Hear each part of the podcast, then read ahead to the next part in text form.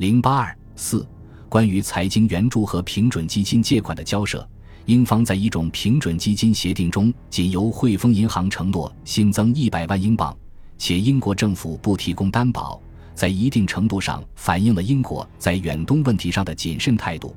这与当时英国在封存天津英租界中方银行存银问题以及关闭滇缅路问题上对日本的妥协让步，其基本出发点上有相同之处。即尽可能避免与日本发生正面冲突。然而，一九四零年九月底德、意、日三国达成的同盟条约，使英国朝野开始清醒地认识到，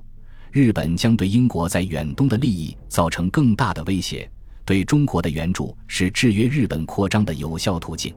于是，在向中国提供新的平准基金借款问题上，英国政府转持较积极的立场。自一九四零年十月起，中国方面先由驻英大使郭泰祺在伦敦接下新的平准基金借款。十二月初，英方安排财政部次长费利普飞抵华盛顿与宋子文进行谈判。国民政府又加派财政部次长郭炳文抵伦敦，与英国财政部保持联系。在重庆，当时蒋介石本人也与英国大使卡尔数次谈到平准基金借款问题。中英新平准基金借款的交涉过程中，中方要求英方提供平准基金借款一千万英镑，另加信贷一千万英镑，共为两千万英镑，约相当于一亿美元。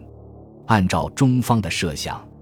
这是中方应从英方获得的最低借款额，但英方只同意贷款总额为一千万镑，其中平准基金和信贷各五百万镑。认为中方提出的数额超出了英方的财政能力。当时蒋介石在重庆，宋子文在华盛顿，郭泰祺在伦敦都进行了交涉，希望英方扩大贷款总额。但十二月十日，英国国会正式通过的对华贷款案总额仍为一千万镑，平准基金借款和信用信贷各五百万镑。除了新平准基金借款的数额之外，中。英双方在是否将平准基金运用于上海地区也不无分歧，致使在一九四零年五月即达成以重基金前夕，孔祥熙便已有异议。待到一九四一年一月初，上海市场法币之汇率日趋疲弱，单靠原有的平准基金难以维持。十八日，蒋介石电视郭泰祺转告英方，蒋本人对平衡基金维持上海黑市场之计划。不能赞成，此图为日寇套取外汇，而非有利于抗战与经济也，请勿再作此利敌损己之打算为盼。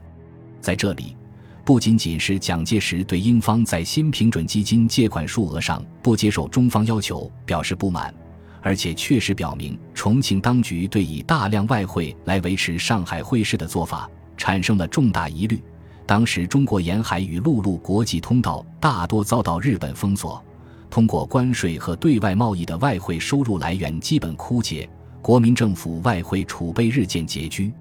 获得外汇借款又如此不易。美国尚未通过对外军事援助的租借法案，中国在美国采购军用物资还得花费外汇。一九四一年一月上旬，汪伪中央储备银行开业并发行中储券之后。上海外汇市场遇到了更大的套汇压力，蒋介石和财政部长孔祥熙都主张放弃上海，在日伪难以套汇的重庆另辟外汇市场，但是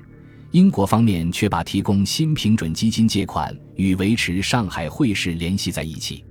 一九四一年二月二十四日，卡尔向蒋介石转告了英国政府的答复：贵国政府撤销上海法币制支持。如无其他有建设性之政策代之，恐将铸成大错。同时，敝国政府以为，就贵国现状而论，统治外汇恐难十分有效，而外汇统治不健全，能否规定任何建设性之政策，实成疑问。英方在致蒋介石的书面备忘录中陈述维持上海汇市的种种必要性，还断然宣称，无论从组织与设备。交通运输还是自由外汇来源等方面比较，在重庆不可能设立类似上海那样的外汇市场，因此肆意维持现状为最妥办法。由于英方坚持以维持上海外汇市场作为提供新的平准基金借款的前提，中国方面只得在重庆新设立外汇市场的同时，同意与英方一起继续维持上海的法币汇市。一九四一年四月一日，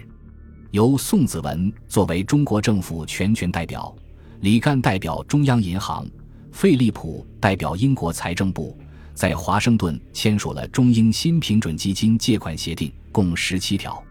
与一九三九年第一次平准基金借款协定和一种基金协定比较，新设立的平准基金则必须用于在上海、香港维持法币汇率。但一九三九年平准基金之余额，经英方同意，可用于上海、香港以外地区。协定是直接由中英两国政府的代表签署的。英方向该基金提供借款的是财政部，而不是汇丰、麦加利银行。新平准基金借款的利息率有较大幅度的下降，不再规定中方必须与英方同步向平准基金注入新款项，也不再明确规定协定的期限，不要求每六个月需办理延长期限手续。在操有对平准基金存废权的情况下，英方同意在平准基金委员会中方委员占多数。这些都表明，新的平准基金借款带有更多的援助性质。联系到英国，同时还向国民政府提供了五百万镑的信用借款，可以认为，在援华问题上，英国政府已不再顾及来自日本的反对，英国的远东政策迈出了较积极的步伐。在第二次平准基金借款达成后不久，应中国政府的要求，英国决定冻结在英的中国资金，经双方协商。由中央银行代表中国政府控制被冻结资金的解冻之权，这意味着中国私人和商业机构在英国银行的存款将可以由中国政府支配使用，是继信用借款和平准基金借款之外，在财经领域支持中国的又一举措，有助于促进双方的关系。